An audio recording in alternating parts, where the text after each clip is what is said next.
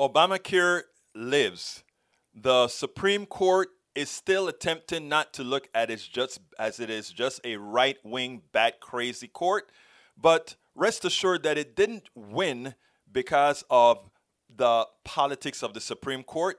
It probably won because of the politics of pragmatism and a loss of Obamacare right now would have ensured the entire defeat of the Republican Party in 2022 because what we would run on is the Republicans have taken away your health care and they are going to let you die. Check it out and then we'll take it on the other side. For the third time, the U.S. Supreme Court has spared Obamacare from challenges, this time from a group of red states who said the individual mandate was unconstitutional and could not be upheld as a legitimate use of Congress's taxing authority because Congress had later set that tax penalty if you didn't buy insurance at zero.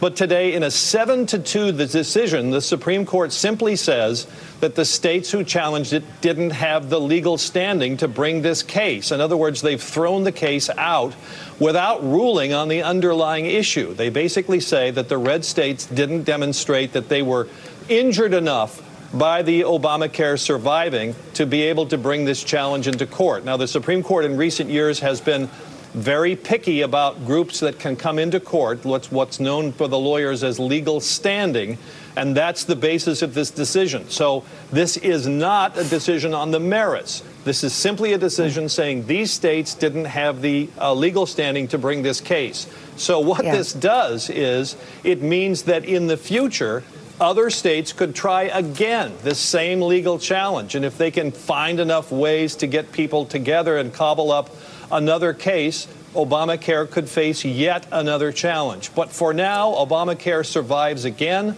a 7 to 2 decision from the Supreme Court rejecting this challenge without ruling on the underlying case.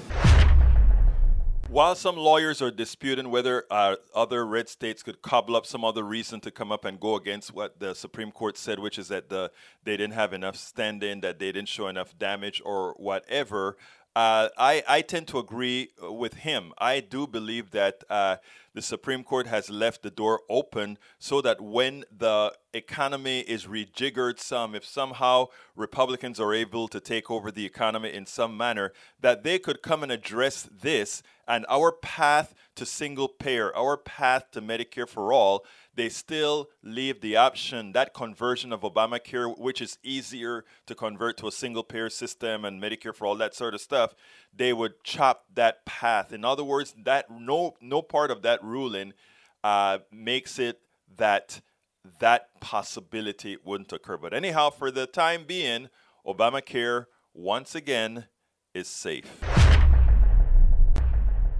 We spend a lot of time deconstructing the news, trying to trying to parse it into a form that everybody can understand. We try to find those little nitpicks where uh, it goes, it flies above the fray, etc.